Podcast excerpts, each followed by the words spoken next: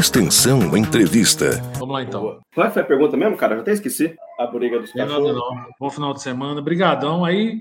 Tranquilo, cara. Abração. Show ali que minha mulher tá querendo bater. Comigo. Falou, cara.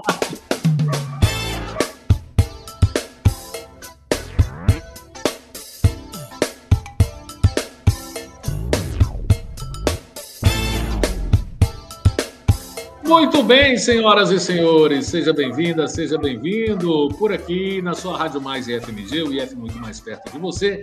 Está chegando em seus ouvidos mais uma edição do nosso Extensão Entrevista. Toda semana, um convidado especial na Rádio Mais IFMG. É que beleza, hein? E hoje, como sempre, né, um prazer e uma honra receber essa figura. A prosa vai ser boa demais. Vai ser uma prosa até canina. E o homem está desesperado, porque está tendo que se dividir em dois também. Já a gente vai falar sobre o currículo também dessa figura, mas ele é piadista igual eu mesmo, então a conversa vai ser bacana. Estou recebendo, vai ser divertida pelo menos, né, Niltom?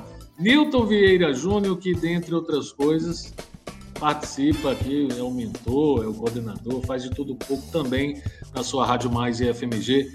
Seja bem-vindo à Extensão, irmão. Chega para cá. Fala, Netão. E aí, cara? Como é que tá, meu irmão? Cara, satisfação gigantesca falar contigo aqui. Confesso que eu já tava quase me acostumando a ficar do outro lado, né? Porque eu passei uma temporada aí conversando com a galera lá no Extensão em Ação. Então hoje, pra mim, será uma novidade aqui. Mas com muito prazer.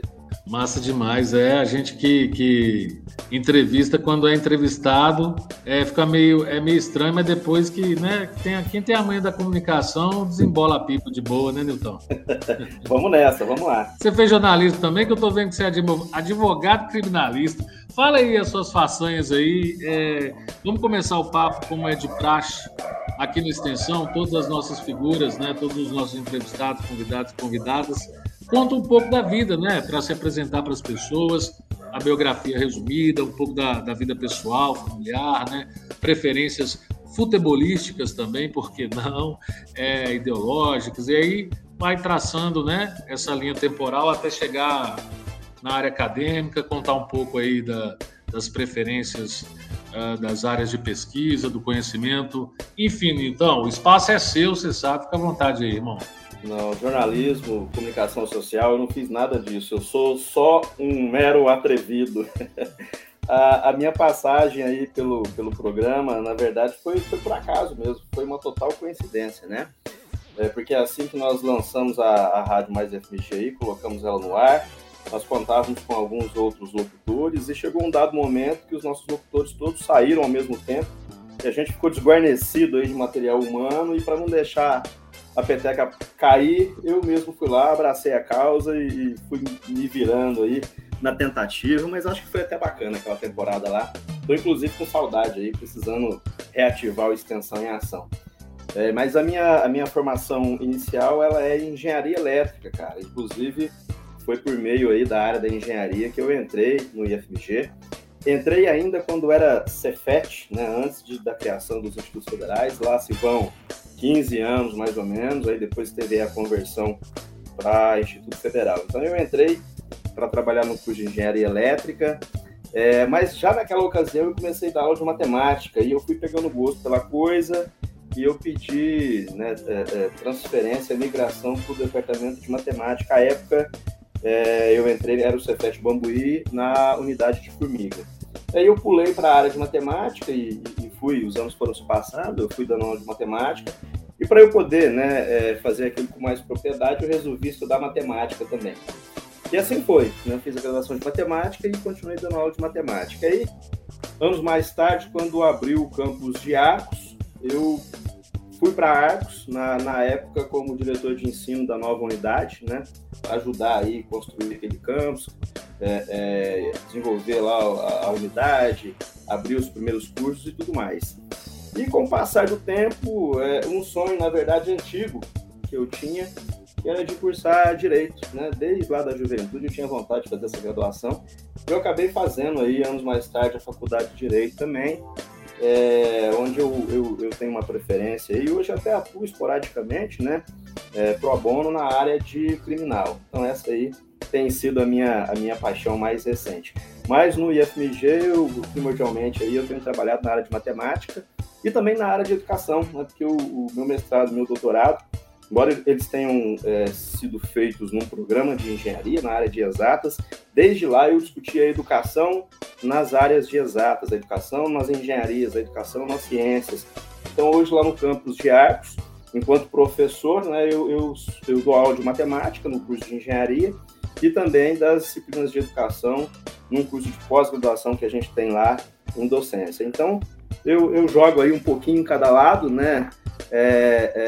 No direito, na matemática e também na educação, onde eu acabo desenvolvendo principalmente aí as minhas pesquisas. Até recentemente eu dava aula no nosso mestrado de Educação Profissional e Tecnológica, que é ofertado lá no campus de Ouro Branco, mas esse ano aí eu tive que deixar por conta aí do acúmulo de trabalho e de funções, né?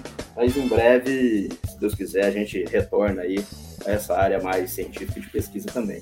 Acho que é isso aí, um resumo bem breve aí do que foi essa minha loucura acadêmica.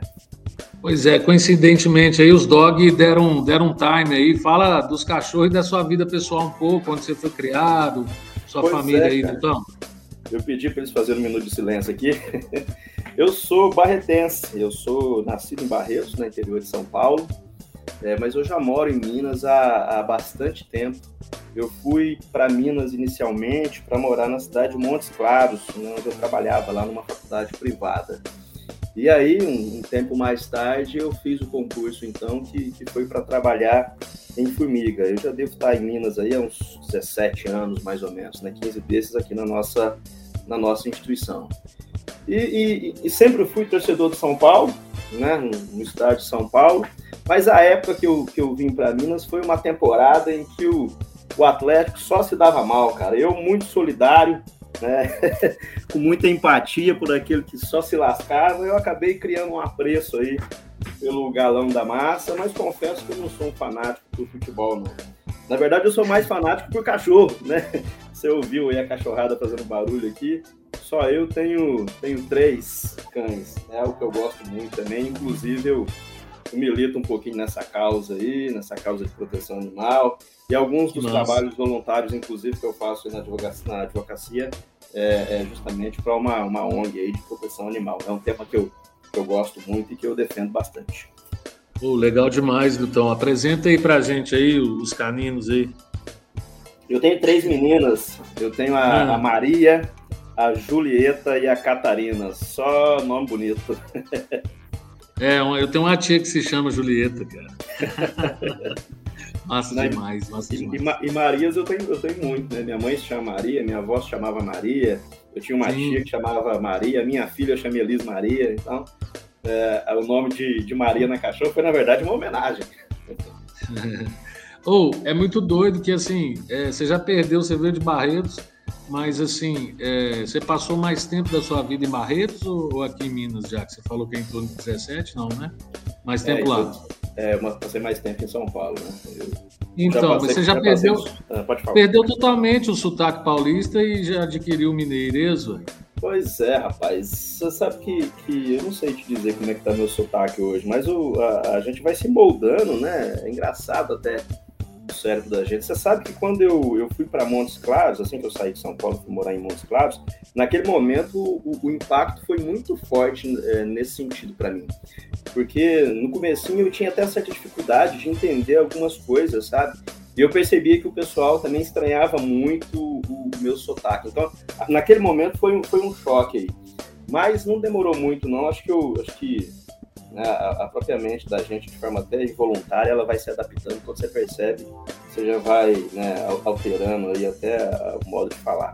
Mas é um negócio interessante, né? Eu me lembro, inclusive, que naquela época, né, os alunos lá, eles ficavam brincando comigo, dizendo que eu conversava de forma muito estranha, e eu falava, gente, mas não é possível, né? Para mim, vocês que conversam diferente, e num dado momento eles até falavam assim, não, mas o William Bonner fala igual a gente. Eu falei, não é possível. Para mim, o William Bonner tá falando igual a mim, né? E foi naquela ocasião que eu falei, puxa vida, olha que interessante. Então isso quer dizer que o William Bonner simplesmente não tem sotaque algum, né? Porque pro pessoal lá mais do norte do estado, eles achavam que era muito similar àquilo que eles falavam, e eu tinha a mesma impressão. Nesse momento eu comecei a refletir, inclusive, essa questão de sotaque aí, e achei bem interessante essa discussão. É, total, dá pano para manga, né? Um estudo antropológico, porque quando eu morava também, você me lembrou esse fato também peculiar, que eu morei um tempo, fiz mestrado em Aracaju, e aí quando eu vinha para Minas, ia para Ouro Preto, visitar, né, amigos e tal, a galera, as pessoas que não conheciam achavam, já falavam, ah, você é do Nordeste? E lá as pessoas, uai, você é de Minas, sacou? Tipo, para eles eu era mineiro, como de fato, né? E aqui eu já estava sergipano, digamos assim, porque você vai... E é muito rápido, essa osmose, né, Nilton? É impressionante. É. Você acredita que hoje, inclusive, né, quando eu vou para casa dos meus pais, que continuam morando em Barretos, eu ouço os dois conversarem e eu percebo essa diferença assim, muito nítida, né? Coisa que durante boa parte da minha vida, mais da metade da minha vida, eu não reparava. Então, assim, é curioso, inclusive, isso.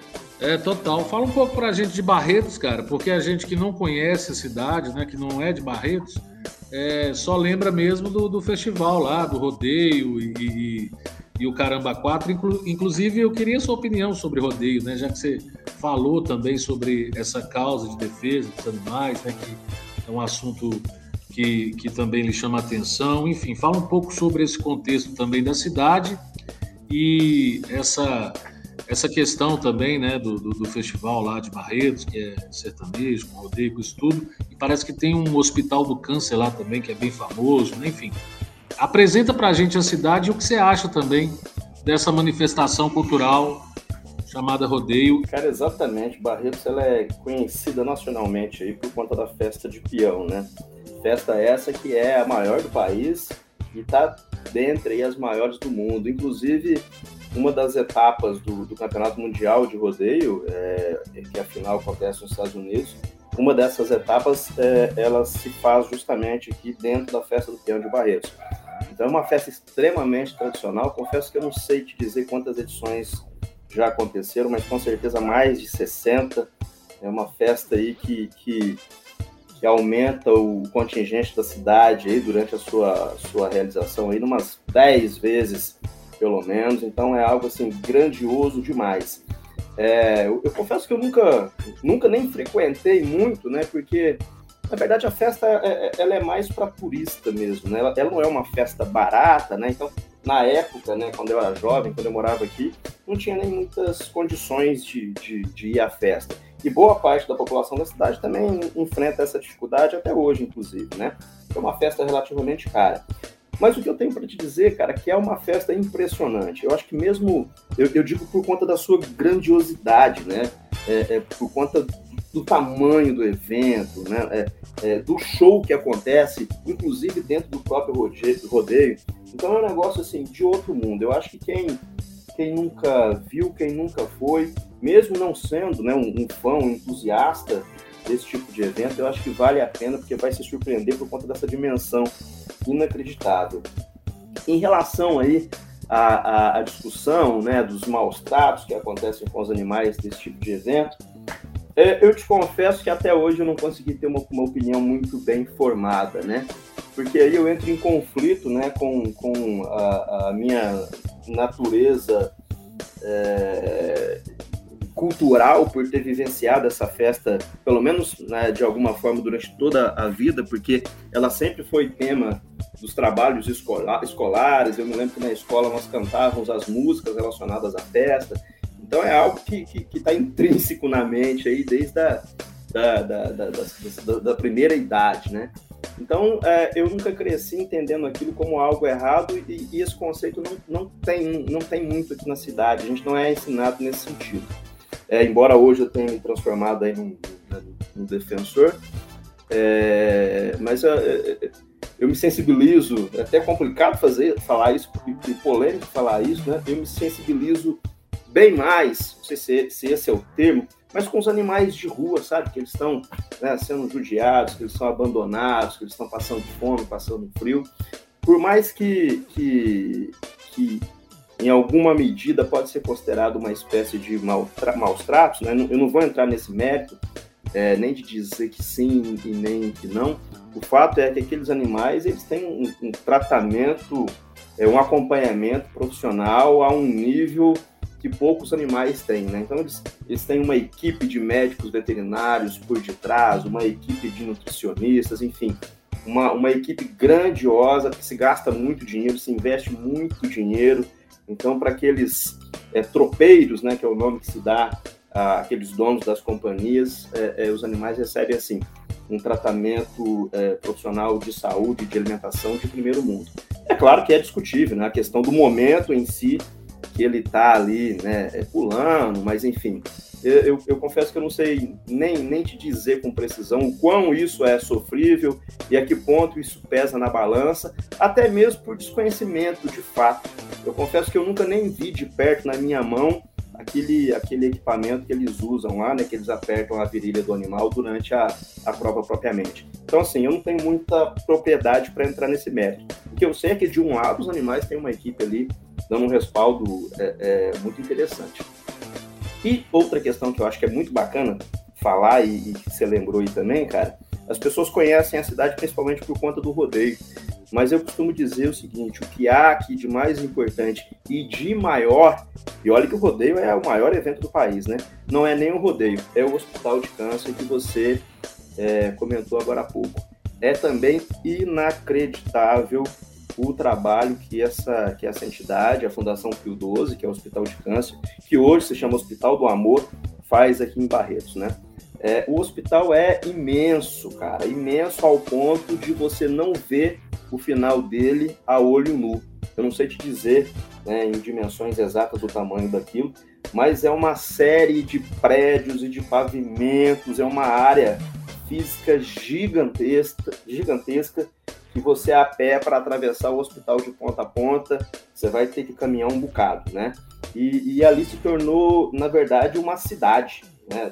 Uma nova cidade foi construída ali ao redor do hospital. É um hospital de primeiríssimo mundo, né, e o mais importante, que presta um atendimento de ponta, um atendimento de altíssimo nível, de forma totalmente gratuita. Então, o hospital conta com os melhores profissionais da oncologia do Brasil e do mundo. Eu digo do mundo, porque o hospital tem, inclusive, uma equipe de pesquisadores que são contratados de diversas outras nacionalidades. O hospital tem um departamento de pesquisa científica muito robusto. Inclusive, no Hospital do Amor de Barretos, né, se é o nome correto agora, lá tem um centro de pesquisa e um centro de pós-graduação. No exterior, isso é até comum, mas aqui no Brasil não, né? Aqui no Brasil, a grande maioria dos programas de pós-graduação, estrito senso, eles estão vinculados às universidades. E em raras exceções, isso é diferente. E a coisa aqui é tão grande que o Hospital do Amor aqui de Barretos, ele tem um núcleo de pesquisa e ele tem um programa de pós-graduação, e ele oferece cursos de mestrado e de doutorado dentro do hospital, tamanha também a equipe e o trabalho que eles fazem na área da pesquisa oncológica. Então é um negócio de outro mundo e que tem uma relevância social sem medidas, né?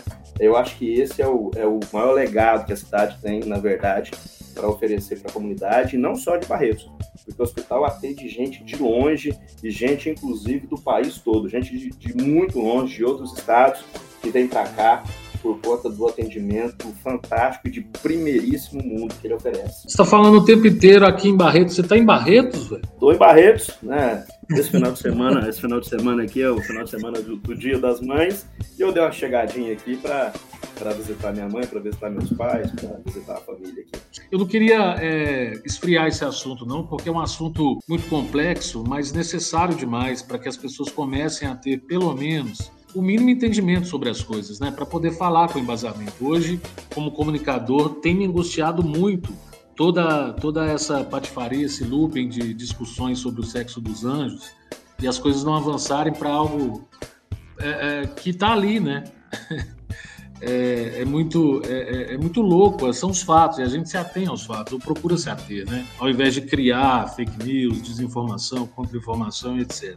E eu estava vendo, inclusive, um discurso da Duda, né, da nossa deputada lá eleita por BH, falando sobre essa expansão dos direitos dos animais, da natureza, colocar a ecologia, a biologia em primeiro lugar, nesse aspecto, né, algo maior, algo complexo. E com relação aos rodeios, né, tem a cavalhada, tem cavalgadas, né, tem essa tradição também nordestina, né, que são vários cavaleiros, etc. Tem a rinha, né, que é proibida, mas tem o MMA que não é proibido, então a gente come, né, uma picanha mal passada e aí defende o animal, é meio contraditório, né, é meio louca essa relação. Então assim, Niltom, você acha que a sociedade brasileira, mundial, enfim, que os humanos lá na frente vão olhar para trás e vão olhar para a gente e falar assim, poxa, a gente comia carne, que coisa tosca. O que você acha disso? Olha, cara, eu acredito que a gente vai evoluir a tal maneira até chegar nesse momento aí. Mas olha que interessante, não tem muito tempo eu estava ouvindo um podcast, se eu não estou enganado, do Pondé, Luiz Felipe Pondé, e naquele podcast ele fez um comentário que me deixou muito reflexivo, rapaz. Ele falou assim, olha, se a gente parar para analisar friamente, nos últimos 2 ou 3 mil anos aí, a evolução ela foi meramente tecnológica, porque as paixões elas continuam quase que as mesmas. Claro que hoje a gente não está se degladiando mais, porque a gente tem um controle social mais bem resolvido, né, em termos de legislação, inclusive, em termos de Estado, mas as paixões humanas elas pouco variaram.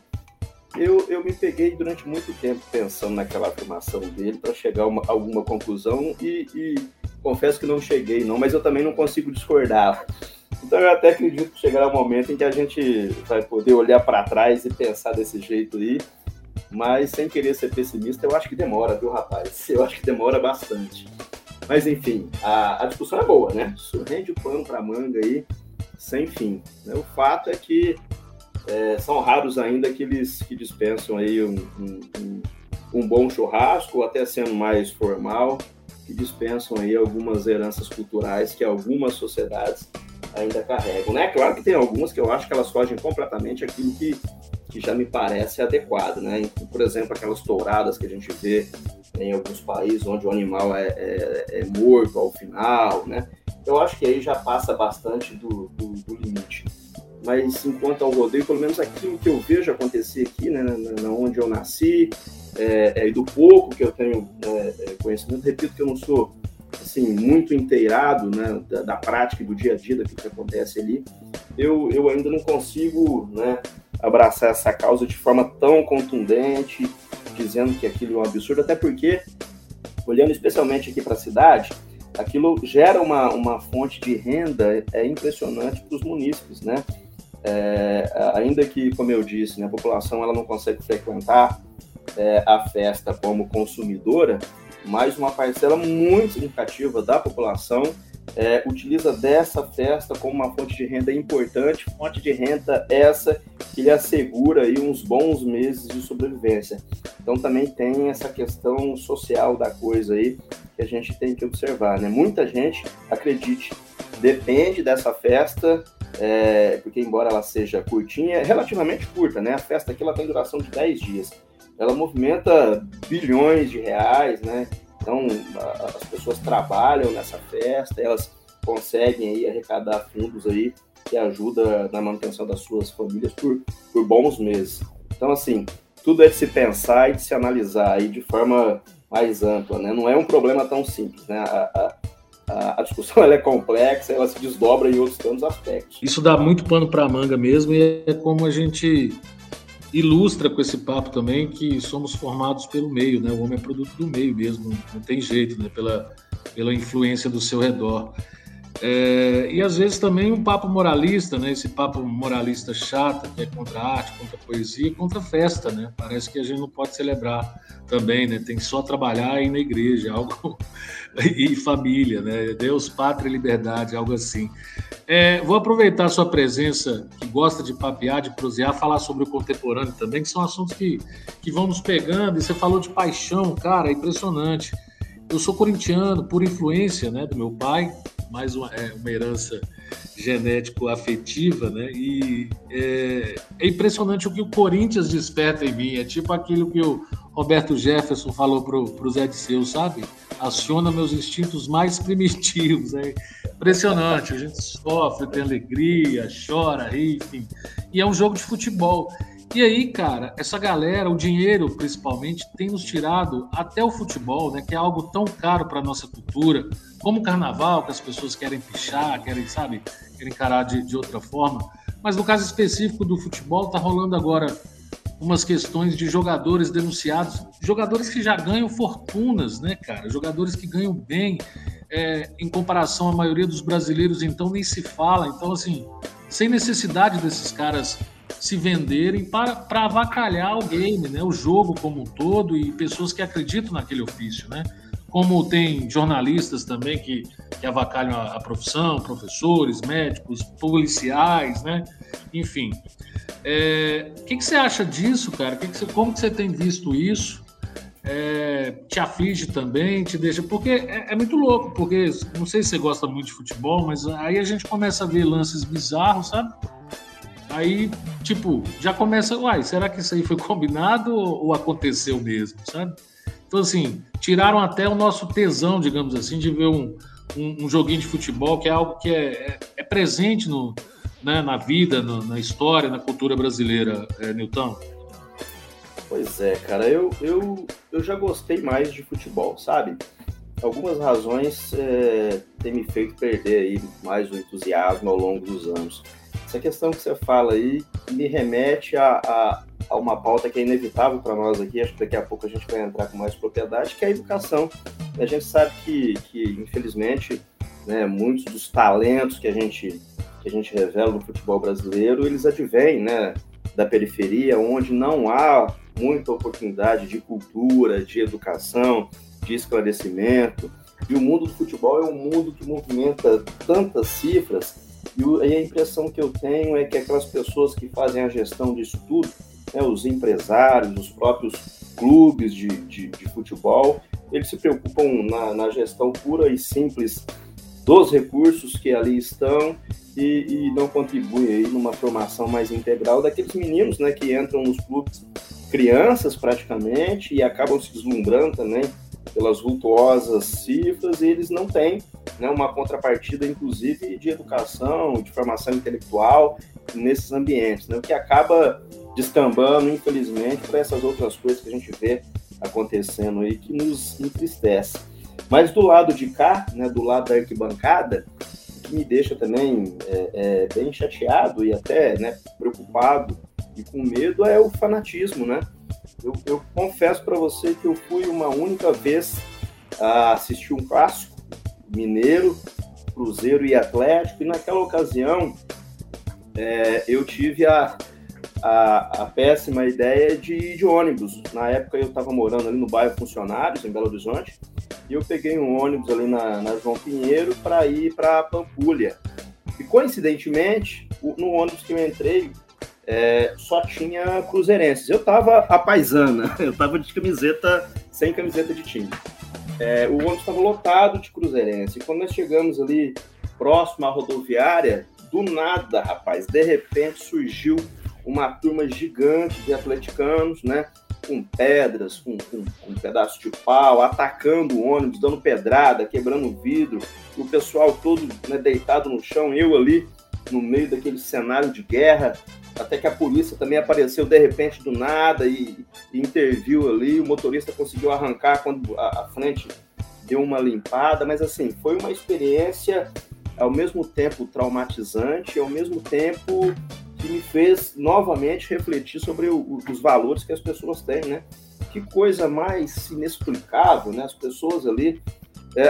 talvez eu até tenha que corrigir aquilo que eu disse lá atrás, me parece que a gente ainda está se degladiando aí no Coliseu, sabe-se lá por quê, né?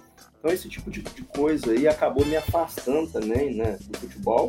E desde então eu nunca mais voltei para assistir um grande jogo, para assistir um clássico, e confesso que eu não tenho a intenção de fazê-lo tão breve. Talvez eu até volte a frequentar em algum momento, né? Talvez em algum momento até eu leve minha filha para conhecer o estádio, mas certamente não será num jogo de muito volume, justamente por conta, né, dessa dificuldade toda que acontece. Então o futebol se tornou algo inexplicável, né? Algo que só visa o lucro de um lado e algo banalizado que desperta também os piores instintos animais naqueles torcedores que são fanáticos, e eles estão num número muito grande, né? Então essas coisas todas vieram, né, até me afastando um pouco dessa pegada aí futebolística. Eu, no máximo, aí acompanho hoje o noticiário para saber quem ganhou, quem perdeu, e olhe lá. Tá certo, Niltom. Mas é muito louco, tem um documentário de Sola, parece, um canal muito legal no YouTube, que faz documentário sobre o futebol, falando sobre as torcidas organizadas, a criação da Mancha Verde e da Gaviões, né, o lado político também, por causa do passado de Palestra Itália, enfim, aí como foi evoluindo também essa violência que se relatou, que antigamente eles saíam na porrada, igual os hooligans, né, tem os barras bravas também, a galera, é aquilo que você falou, tipo o Coliseu mesmo, é uma forma de extravasar a violência ali que tá, mas palavras dos depoimentos, inclusive, do comentário, né, não, mas a gente só se batia ali e tal, depois estava de boa, não se matava, sabe? Não tinha paulada, não tinha nada disso. E como foi evoluindo, descambando, tanto que até em São Paulo, né, não pode ter torcida dupla mais, né? Os clássicos são de torcida única, chegou nesse ponto, né? É uma loucura. E aí a monetização do futebol também, que você falou, né? Acabou com o geral, criaram-se arenas, preços absurdos, uma camisa é um absurdo, um agasalho nem se fala. É uma doideira. Sobre esse papo cultural aqui, eu quero aproveitar os seus saberes, inclusive. Você quer falar mais um pouco? A Rita ali nos deixou recentemente. O que você gosta de ouvir? Fala um pouco do que você gosta de ver também, de ler, de escutar. Só para a gente encerrar o papo do capítulo 1 aqui, Niltom. Cara, pois é. A gente tem perdido aí, infelizmente, grandes talentos, né, da cultura brasileira. Mas, por conta da minha vivência, né, e da minha origem, eu tenho, claro, que aquele apegozinho ao sertanejo, né? Nasci em Barretos, não podia ser diferente. Eu estudei em Ilha Solteira. Ilha Solteira está ali na pontinha do estado de São Paulo, fazendo divisa com o Mato Grosso do Sul, uma região também onde a música sertaneja é muito forte, ela está em evidência. Naquela região, inclusive, é aquele sertanejo mais raiz mesmo. Então, eu não consigo me desapegar disso totalmente até hoje. Mas eu gosto também de diversificar. Por exemplo, eu gosto muito de Zeca Baleiro e eu gosto muito de Elis Regina. Tanto é que Elis é o nome da minha filha, né? Então, uma espécie de homenagem aí, uma das maiores, se não a maior, intérprete que a gente já teve nesse país, né? Então, Elis é alguém que eu sou fã. E quanto à leitura, rapaz, acredite você ou não, coincidência ou não, por conta disso que a gente falou agora há pouco, eu gosto muito de história do Império Romano. É aquilo que eu mais gosto de fazer nas horas vagas. Então eu leio história de Roma, eu leio história dos imperadores, eu sou um fã de Júlio César, né, por toda a sua capacidade de liderança, sua sagacidade. Então o que eu gosto de mais ler é isso tudo que nos conta um pouco daquilo que os romanos fizeram, que eu acho que eles têm muito a nos ensinar, não em termos bélicos, mas em termos mesmo de cultura e de vivência coletiva, né? A Roma Antiga é um berço daquilo que a gente tem até hoje, juridicamente falando, e como já dizia Aristóteles, né? O homem é um animal político, então para você saber conviver em sociedade, para você saber lidar com as pessoas, você precisa ter um jogo de cintura diferenciado, senão você vai brigar com todo mundo o tempo todo, isso não faz bem para ninguém, isso não nos leva a lugar nenhum. Então essa capacidade de gerenciar conflitos, de lidar com situações inesperadas e de lidar com conflitos mesmo, né? Com guerras, hoje não propriamente, né, via punho, mas enfim, com aquelas dificuldades que a gente tem no dia a dia, que é entender o próximo, que é aceitar o próximo, que é poder, né, articular, usar o seu convencimento para fazer com que as suas ideias também sejam ouvidas, enfim, eu acho que Roma tem muito a nos ensinar nesse sentido. E é o que eu gosto de ler, como hobby, como prazer mesmo. Que massa, cara, curioso demais. Agora, para encerrar mesmo e já chamar o pessoal para a parte 2 da missão, que o papo tá massa. O que você gostou mais em Minas? Você como um paulistano, é paulista ou paulistano? É paulista, né, que é do interior, né? Isso, paulistano é da capital. Que eu sou paulista também de Guarulhos. Falando como alguém que aporta nesse planeta, nessa terra chamada Minas Gerais, o que você curtiu mais aqui? Cara, a culinária mineira é fantástica, né? Isso é inegável, acho que não há nesse país, que está no mundo, uma culinária como a mineira, eu já tô até suspeito, acho que eu já tenho meu green card mineiro, né, porque minha esposa é mineira, minha filha é mineira, minhas 3 cachorras são mineiras, então eu já sou quase... É o I-Card, na verdade, né? É o I-Card, eu já sou mineiro aí por direito adquirido, mas o povo mineiro, ele é um povo muito acolhedor, né, cara? E isso é diferente, talvez a característica mais marcante aí que eu vejo. Só pra você ver que negócio curioso. Eu me lembro de uma ocasião em que eu morava em Formiga ainda e meu pai foi me visitar. E o meu pai saiu lá de casa, do apartamento que eu morava, para dar uma volta pelo bairro ali onde eu morava. E meu pai voltou com um frango, um queijo e mais uma outra coisa lá que agora eu não me recordo. Ué, pai, mas de onde que saiu isso tudo aí? Ele, não, eu fiz amizade ali com o rapaz da vendinha, fiz amizade com o rapaz do açougue, a gente foi conversando e tal, eu gostei dos produtos, eu falei que eu tava sem dinheiro na mão aqui, eles me deram pra trazer aqui, falou que depois eu podia ir lá pagar. Isso é um sinal de o quão acolhedor é o povo mineiro, né? Claro que imediatamente meu pai foi ali em casa, pegou dinheiro e voltou lá para pagar o pessoal, mas é só um exemplo que mostra, né, como esse povo de Minas é acolhedor e sabe receber bem as pessoas. Então, assim, eu fui muito bem acolhido pelos mineiros, né? Me tornei aí um quase mineiro e eu acho que daqui eu não saio mais, não. Ô, trem bom demais da conta, senhor, você falar do queijinho, do café e de outras cositas mais, né?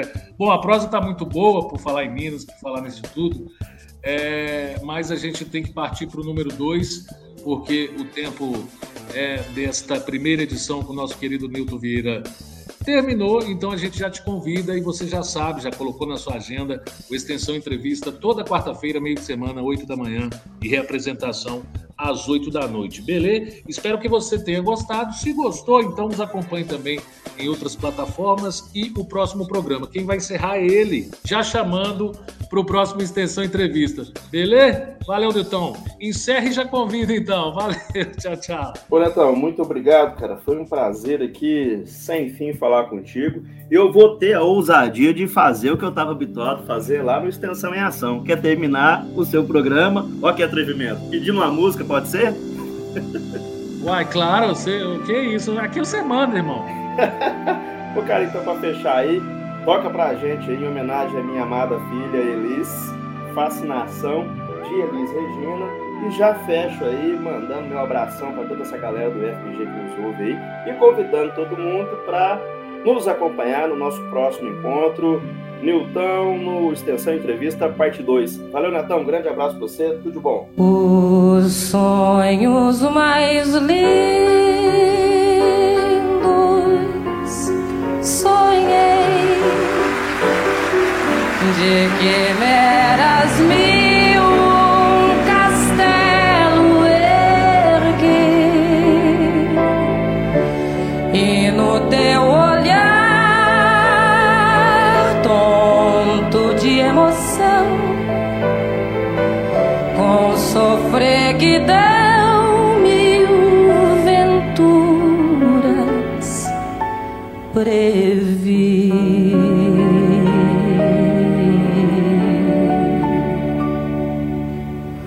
O teu corpo é luz, sedução, poema divino, cheio de esplendor. Teu sorriso prende e inebria em tonteira.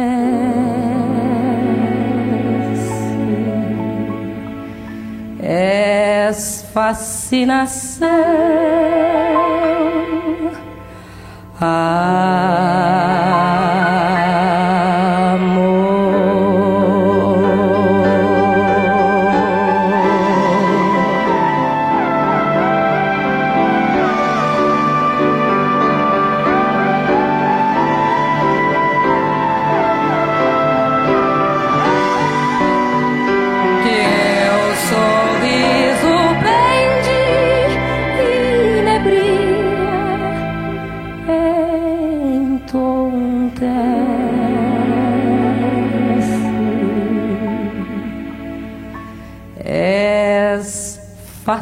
vacinação.